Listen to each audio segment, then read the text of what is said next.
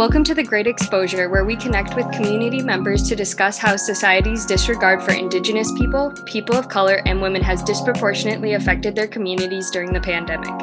We will not be silenced. Hey, he's Justin. And she's Katie. In this episode of The Great Exposure, we will be talking about racial disparities. We know that there were systematic issues before this past year, but they were further exposed by the ongoing COVID 19 pandemic. This pandemic has affected us all, but it has affected some groups more severely than others. The data shows that minorities in America are more likely to contract COVID, and those who do are more likely to have severe symptoms and negative outcomes than whites. Whites make up 60% of the American population, but only 50% of COVID 19 cases. There are many possible reasons why racial and ethnic minorities are at greater risk, from exposure from housing and occupational disparities to disparities in testing availability. Now that vaccines are being distributed widely, the data shows that in Minnesota, whites are being vaccinated at a higher rate than all other minorities. Nearly one third of whites have completed their vaccination, but only one fifth of Blacks in Minnesota have completed their vaccination. Infections and vaccinations tell only part of the story when it comes to this pandemic. Many people faced economic hardships from job losses or hours cut. This is another area where minorities face disparities. Between February and April of last year, Black workers saw losses of employment of nearly 18%, compared to 15.5% for white workers. It is important to know these facts and statistics, but they don't tell the whole story. What is the experience of Black and Brown people living during this pandemic? As white people, we do not have the lived experience. Justin and I cannot speak to what it is like to live with systemic oppression due to race or ethnicity. Systemic oppression or racism is defined as systems and structures that have procedures or processes that disadvantage people of color, as defined by Derrick Johnson, the president of the NAACP. In order to understand these issues better, we conducted two interviews. The first one was with Anisa Omar. Anisa is an awesome person who has already done a ton to help her community, but I'll let her tell you herself. A little bit about myself. I was actually born and raised here in Mankato. I went through the Mankato area public school system and also attended MSU to receive my undergraduate degree. I am the daughter of two Somali immigrants, the first of my family to actually be born here in America. I've just received my undergraduate degree in December, currently studying for the LSAT. And so that's kind of keeping me busy, but I also organize with a lot of committees and organizations here in the area as well as in the Twin Cities area. Is there any specific organizations that you work for? Yeah, I think I'm involved with quite a few organizations. I'm an organizer with Ignite the Youth, an organizer with a former organization we kind of took hiatus called Mankato Area Voices for Racial Equity. I'm a board member with the YWCA Mankato. I'm a fellow currently with the Muslim Public Affairs Council. And I'm also a young woman's cabinet member with the governor's office and the Women's Foundation. What kind of work have you done with communities of color? Most of my organizing work with communities of color are more so providing needs, whether it be food resources, access to funds. Um, I was also the former student body president where I was able to work with students of color as well as international students. And in that role, I was able to pass legislation and work on legislation that would provide international students with the ability to access emergency grant funds, discuss food, lack of food access, our Senate actually passed the Swipe Out Hunger resolution, which is now enacted on our university, where students can donate meal swipes to other students through an app anonymously um, for food students who are food insecure. And then within the community, I organize with high school students, middle school students in removing police from our area public schools. Can you tell us about your personal COVID experience? Yeah, my father had COVID first, and then my sister got it. And so I was caretaking, assisting my other sister in caretaking for them. And they were kind of nearing their end of the 14 days. I think they were on like day 11 or 12. And on August 8th, that's when I received it, right when they were coming off of theirs. And yeah, I don't know, my experience so I think it was horrible just having to go through that. I had a lot of respiratory issues, like it was difficult for me to breathe. I had to quarantine longer. I had to do like 20 days. And so school just started when I was still isolating myself and still dealing with COVID. I was being followed closely through mail, like they sent this device. I would have to consistently check check my um, O2, my temp, and so forth. As an activist, do you think the pandemic helped with the protests last summer in the response to George Floyd's death? Yeah, as an organizer, I definitely think it had an impact because people were home and they haven't, like, we were kind of quarantining, we were staying home, we weren't socializing. And also, I think it was like a buildup. It was race relations with Black individuals and police, lack of support from our government to communities of color who did not have food resources or their food, res- like the food bank lines are very long, um, access to food or transportation.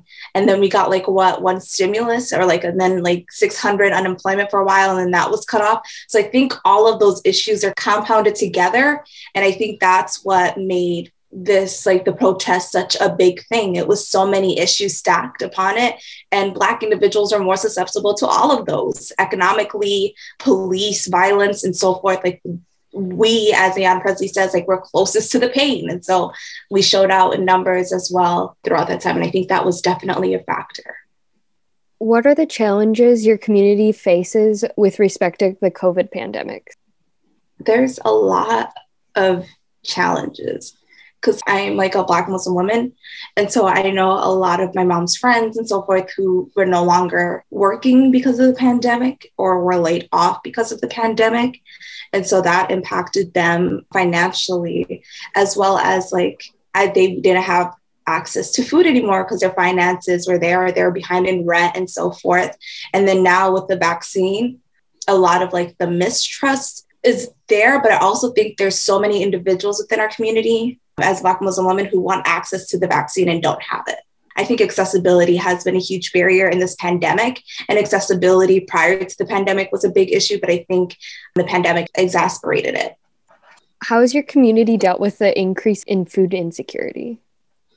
I know there's a lot of programs here. I think it would more more so mutual aid. Like I would see my mom start taking stuff over to her friends, or like we have extra rice and like packaging that up and donating it. Like, there's a lot of mutual aid within my community. And I also know there's also a few nonprofits that were established or a few smaller restaurants who are also handing out food to individuals who needed it. And we were also kind of before the pandemic, like we're big on mutual aid, like, oh, go over there, grab some sugar, go over here, grab some sugar. And so we already had that connection within my community. And so we relied heavily upon that. You've previously worked with student groups at East High School here in Mankato. Did the school district properly support students when they moved to distance learning? Did they ensure that students had proper resources to succeed? I also worked with students all across the district Dakota Meadows, Mankato West, Mankato East, and Prairie Winds. And I think their response was inadequate. Like, there's so many students falling behind. I don't think they properly addressed. Like, I remember I have cousins currently in the school system and whenever they were having issues with like their tech it was like oh well just call this number and that number wasn't very assist like it didn't assist them much.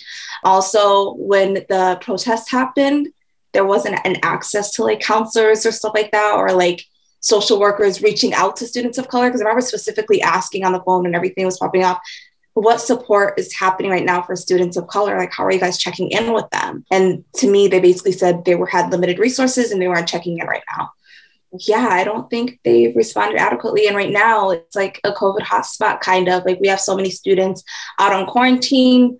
And the reason we are asking for police to be removed, it was like we're in a pandemic, we're already on a budget deficit, students need support, and police cannot provide the support that the students need.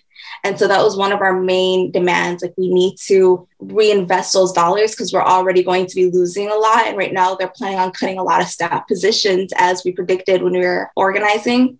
And so it was, it just showed us who they're invested in. And then the way in which, right after our organizing efforts, when they came to a vote and they voted on it, a few weeks after, white parents came together demanding the school reopen, and they acted immediately to ensure the school was reopened for white parents. And now we have a lot of students out on quarantine and they didn't even ensure teachers had all of their vaccines before placing them back in those buildings with those students. And so I think the way in which the school district responded is completely inadequate, but I also don't expect much from an all white cabinet, except for now there's one Black individual on the cabinet making rules, and most of them are white men. They don't experience what we experience.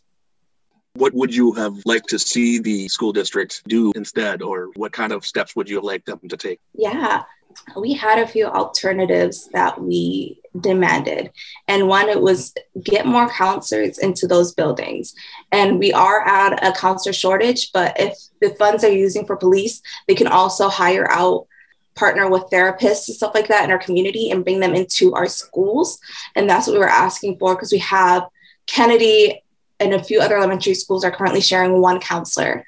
My cousin, basically, who goes to Kennedy, was like, Well, we have to choose when we want to have our problems because she's only here Monday, Wednesday, and Friday.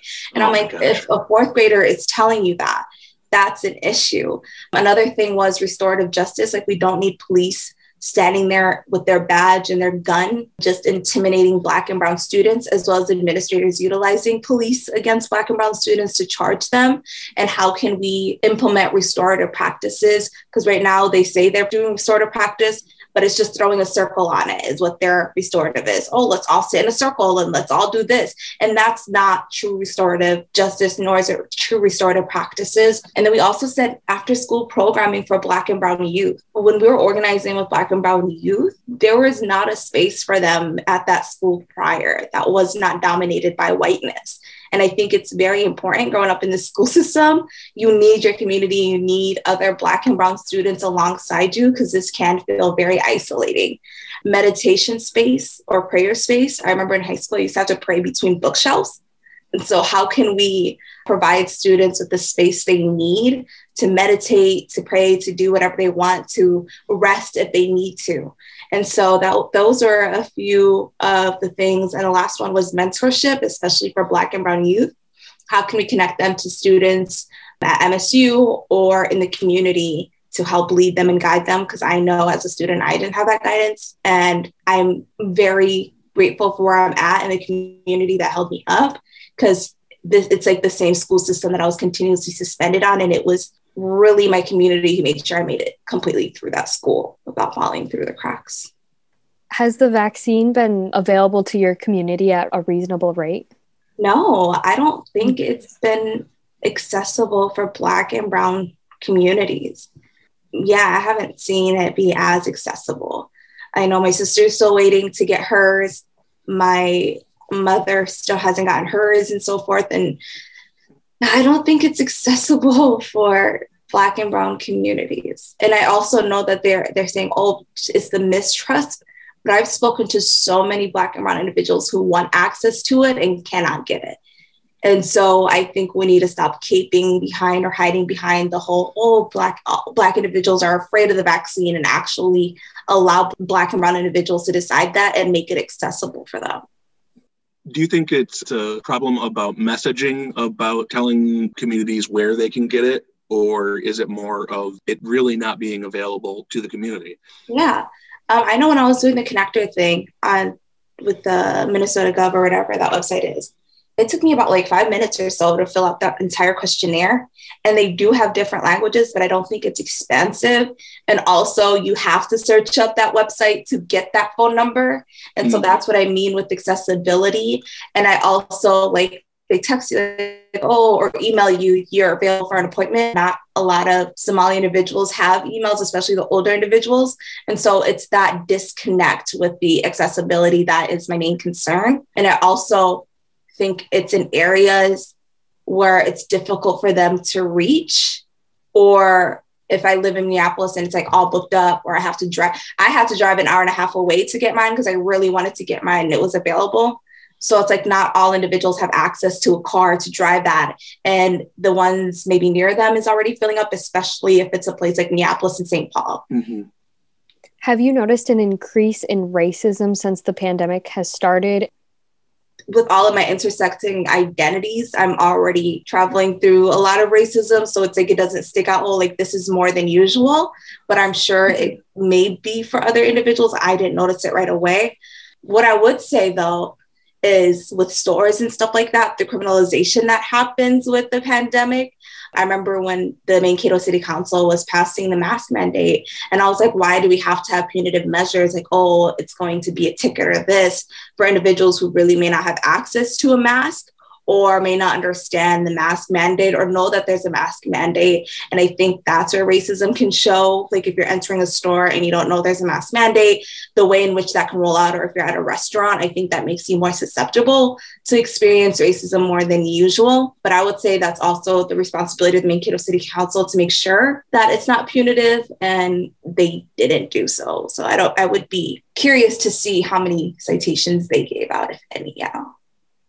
How has the work that you do been changed since the pandemic started? What kind of things have changed with your outreach? Well, I was serving as student body president when the pandemic hit and it shut down the campus. And so I was like organizing then to ensure students had pay if they're working on campus and so forth, and housing and food access. And so I was doing that work. And then I shifted more towards the schoolwork right when I finished up my term. I think it shed more focus on it. Like I remember talking to administrators who were just flabbergasted when I said, yeah, campus is shut down, but students still need to receive their pay. And they're like, what is that? And so I had to like organize and ensure that they were able to receive pay. I remember with the emergency grant, when we brought it up in the beginning of the school year pre pandemic, the cabinet um, and administrators looked at us like, what do you mean you want us to include graduate students and international students? Like, that's not going to happen. And right when the pandemic hit, we were able to get them to establish an emergency grant program for international students to access. And so I think we were able to get a lot of the resolutions and legislation we passed accomplished right when the pandemic hit because we're like this is what students need and we need to ensure that they have access to it so i think the pandemic was a, allowed me to put pressure on administrators. Is there anything else you'd like to add? The one thing I would add for the individuals in the class is encouraging them to establish a mutual aid network and encouraging them to organize with community organizations in the area if able to provide the utmost support to communities of color, especially Black and Brown women and non binary folks and transgender folks during this time. And so that was just establish a mutual aid network if you don't have one within your course or find a way in which you guys can connect and give back if you're able to and if not financially with their time what can our listeners do to support your community i would say cash app like instead of donating to big orgs donate directly to individuals who need it because i do think we get lost into, oh, I donated to like a nonprofit organization, but sometimes that money doesn't go directly to the individuals that need it right away. I was surprised to find out that the Mankato School District is not very accommodating to students of color, especially since there's such a diverse population. The part that hit me was the school seems to have a budget to keep police in the school, but they aren't able to expand their counseling. The Free Press also recently published an article saying that the district needs to cut $7.5 million for their budget, which includes 100 staff. Resource officers were not listed, but teachers, pairs, and counselors were. One thing I was impressed with is the amount of mutual aid Anisa talked about. It's really awesome that people are out there supporting each other in these hard times. Some people might not know what mutual aid is. What does that mean? I understand mutual aid as people taking direct action to help their community members out, whether that's helping people with finding food, financial help, or even just giving people rides when they need it. Yeah, I understand it as helping your neighbor. All right. Our second interview was with Pakou Lee. She gave us a good insight into the Hmong experience, and because of her role in the Asian American Affairs Office at MSU, she has a unique insight into overlapping experiences. My name is Pakou Lee, and I am Hmong. That's my ethnicity. So we are a ethnic minority in China, Southeast Asia. My parents actually came from Laos right after the Vietnam War. Me and all my siblings, we're, we were born here in Minnesota. First generation college student. Yeah, born and raised Minnesota. I did my undergrad here at MSU studying anthropology and ethnic studies and I'm completing my grad program in counseling, student personnel, college student affairs. And this is my third year working at the institution. Going second year in my role as the Director of Asian American and Multicultural Affairs. What kind of work have you done with communities of color? Well, we work specifically in recruiting and um, the retention of our students of color. So, most of my work is with college students and um, high school students, junior high students. For the recruitment piece, working with middle school, junior high, and high school students, we make sure that college is accessible to them. So, pre COVID, that meant bringing in these communities to campus providing the transportation because that can be just a barrier in itself and just talking about higher ed, getting them to envision themselves pursuing higher ed to help with their future. In terms of the retention piece, we work with our students who are here, and whether that be through community engagement, student involvement. I personally oversee five student organizations. So I work a lot with our student organizations and student leaders to be active on campus to showcase their culture or their RSL mission. On top of that, I also do advising to all of our students. So at in, in the Multicultural Center here, we we usually focus focus on our diverse student populations, but we also are advising any student that comes through our doors. Programming, that's another big part of our area in the Multicultural Center, whether that's collaborating with our student organizations and doing the cultural events or the programming focusing on diversity, inclusion, equity, training workshops. Those are all kind of the things that, that we do here. Can you tell us about your personal experience of COVID? It feels so long ago, but it's still so so vivid. I'm sure that's the same for everyone. But I remember my sister had gotten the flu right at that time. And so just having the experience of going to the hospital and them asking, Have you been out of the country? You know, that in itself, I, I think can become a microaggression considering that I'm of Asian descent and one of the biggest stereotypes or the, the biggest forms of, of, of prejudice and bias that we receive is that we're the forever foreigner, that we're always from somewhere else. And so that at the beginning was like, oh, okay, this is practical. I just have to let them know so that I haven't been out of this, the country. But yeah, this her being sick and then getting, I think I got a cold right afterward. And I was also terrified. Not much was known about COVID at that time. And this was early March last year. So just a lot of uncertainty. And so being an hour and a half away from family and not being sure if they're okay. But once we went virtual, then it, we went to, oh, I need to go get groceries. I need to stock up. Just being Asian, going to the store, wearing a mask before the mask mandate, I was pretty terrified of how people would perceive me. And, you know, and that's with my role, with my background, and knowing, you know, the stereotypes and the, the prejudices and, and racism and everything, and, and still being afraid because, you know, your safety could be at risk. I've usually felt safe in Mankato, and I'm from the Twin Cities. I grew up in St. Paul, that was I think some very different times, and I, I saw sure. Mankato differently than I have. And again, I did my undergrad here, so I've been here for a couple of years. But yeah, those were the first couple months, and then I think the summer until now, I, I think it's it's been a little bit better. But yeah, initial experiences those first couple of weeks to, to months. What are the challenges you've seen in the Asian American communities or communities of color face with respect to COVID? Well, definitely for the Asian community, especially if you look East Asian. And that in itself is also another issue because when folks think of Asia, they think normally of East Asia, and that also excludes all of our other people and cultures that make up Asia. Asia is the largest continent in the world. And so it is very sad that that it's a portion of our group of people that are being targeted, but in itself it excludes the people who have traditionally been excluded from the Asian identity. And so that's another deeper issue. But I would say it, it it's been very disheartening, very sad to see the elder community being targeted if you've seen, you know, in the Chinatowns or in, in the areas in California, New York, and definitely the case in, in Georgia.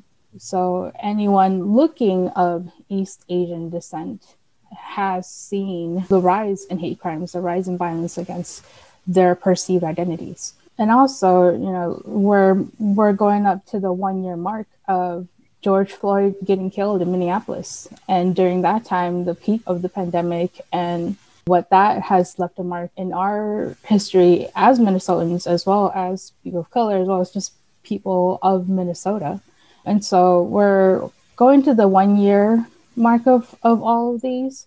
And right now, within my role, just tuning in with our students and what they're experiencing, as well as our Asian students, as, as our Black students, and, and anyone who who is also understanding of the systems that, that we live in and the society that that we live in that has shaped a lot of, of people's beliefs and views against each other. How have the students dealt with the George Floyd murder? Have you noticed them being active in social justice, or can you speak to that a little bit more? Yeah, I can speak to that. We had an alum that graduated last spring. They were very active in our Mankato local community in holding, I believe, on, on the bridge in North Mankato, just having the demonstrations and and that was with with the Mankato area and so I've seen a lot of student activism that way through social media as well, because your your solidarity doesn't have to be, you know, in person, especially during this this pandemic. And I think one other thing, you know, we just held our demonstration last Tuesday, and that was largely with our student leaders in, in Asian American affairs, is a lot of them felt that they couldn't be active before and I think, you know, the first worry is just your personal safety, whether that be from other people or from, from COVID 19. And so there has been a rise in awareness, I would say, and social justice activism in multiple forms. Yes. You mentioned wearing a mask earlier. How did you or people you know feel about the mask mandate and, and the reaction to it?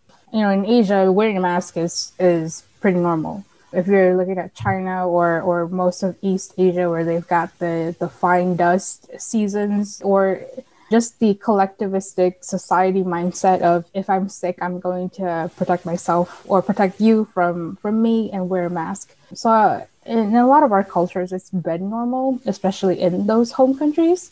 Whereas in the US, I, I mean, I never wore a mask before, even though I knew that in Asia they would normalize it. And so I think especially with our international students who are coming from these countries, that was normal for them.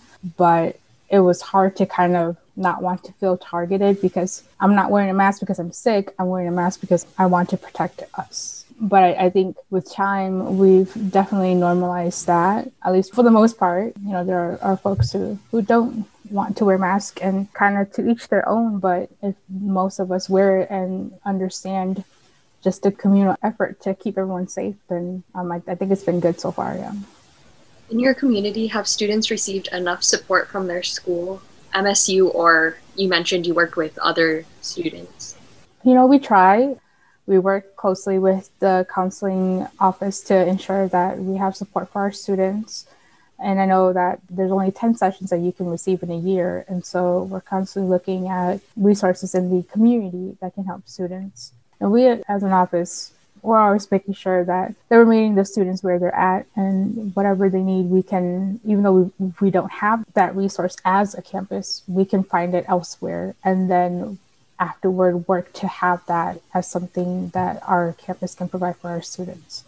And so sometimes, you know, we're in the reactive side of things because although we want to know that we have everything, we also know and acknowledge that we don't sometimes we're proactive on things because we've seen how other institutions have done it or what's happened elsewhere and we can prevent it here uh, where sometimes we're reactive because we just didn't know at that time.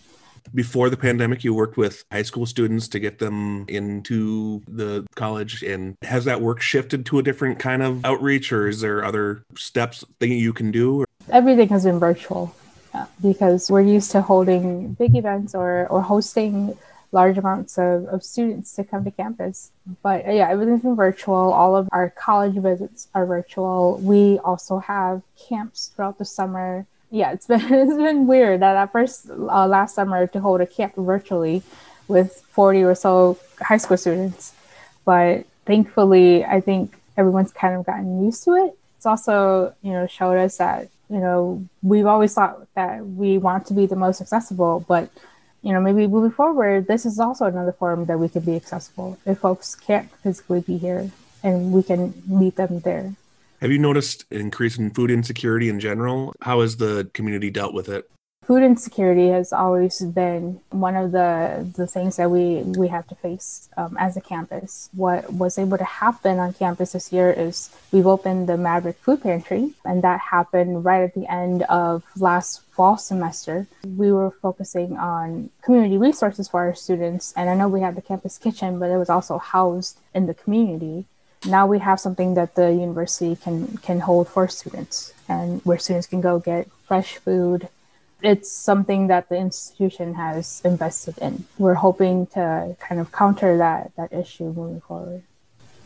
Do you think the vaccine rollout has been available to your community? Early on in the Twin Cities, we have a market called the Hmong Village. And, I, and I'm speaking for, for just the Hmong community because I'm more familiar with, with uh, the efforts that's been going on there and they actually had volunteers who are certified to give vaccines who speak Hmong you know provide those for for our elders. And and anyone who was was an elder can come in and get it. There have been community efforts not just in the Hmong community but in our different asian ethnic populations too making sure that everything has been accessible especially to our elder population. Now that it's been open to younger folks at higher rates I'm sure that you know the efforts were well worth it, and I hope that continues where people also feel safe going to get the vaccine, and that if they're there and they don't speak English or or they don't feel safe, that there are folks there to to help walk them through. Have you experienced more discrimination since the pandemic started? Overall, I would say that violence, xenophobia, hate crimes against Asian Americans has always been there and it has definitely been heightened with our last administration because of the things that that the, our last president has said. And it's made folks feel okay to kind of act on it. Whereas before there could have been incidents and we just never knew. Now we have social media that can amplify those cases. And i think in this past year it has been so bad that um, there had to be a nonprofit to to start tracking all the cases that's happened. And that's only if people are reporting. And so there's kind of a couple tiers to to this issue. You know, we come as Asians, most of our upbringing, our culture is to respect authority, to kind of just do your own thing, don't don't mind other people. And so if you get that kind of upbringing and cultural background and then you get attacked most people are going to shrug it off or not report it. It was just something horrible that happened to me without understanding the systems that we live in, systems such as white supremacy, patriarchy that reinforces these violent thoughts and behaviors. And we just think that it was something horrible that happened to me, but I'm not going to, to do anything about it and then also with just the stereotype. Now with that cultural upbringing right there's the stereotype that oh asians are mellow they're not going to cause problems or you can do what you want and they're not going to report it. And that's where our culture also our cultures and beliefs also get distorted and used against us. And that's one of the reasons why there hasn't been much progress with you know any actions against or even calling some of these incidents hate crimes until Atlanta when six women had to die. Eight, eight women had to die, six of them being Asian American. And so it's, we have to understand it as coming from different points that have influenced each other, whether in a good way or in a bad way. What can our listeners do to support communities of color? I think it definitely starts with knowing who you are first and admitting to to some of the things that that you yourself have done. You know i'm not a person without prejudice or or without things that i've been socialized to believe too. But understanding that just because you've been socialized to believe that you can unlearn it you know can can do great things. Knowing who you are and and you know how you show up in the world. And if your identities give you privilege then you know use your privilege wisely, whether that be, you know, being an advocate, being an, an accomplice, being an ally, or just holding space for, for folks because society doesn't treat us all the same. And we have to admit that to be able to move forward. And so I think it, it really starts with yourself. you know, I'm learning to be an advocate for, for other folks too, because sometimes we share the same types of oppression, but we also have different histories and, and how society has treated us. That is something that we each can do is to learn learn about ourselves so that we can show up for other folks and show up for ourselves. Pakou's advice at the end was a useful thing for us to consider. I like to think of myself as a progressive person, but it's important for me to reflect on the biases that I have that I don't consciously know that I'm expressing. Coming from a place of privilege, it is important to listen and support those who need it. Exactly. We have seen how different communities have been impacted during the pandemic in regards to employment, financial assistance, education, and mutual aid. And we also heard how racism has affected communities differently. I found it really interesting how our two interviewees were both working towards making things better for people of color. They were coming at it from two different angles, though. Anisa was challenging the system to do better from the outside, whereas Pakou was working within a system trying to do her best to get students what they need. We would like to give a big shout out to Anisa and Pakou and thank them so much for their time. Yes, thank you, Pakou and Anisa, and thank you for listening to this episode of The Great Exposure.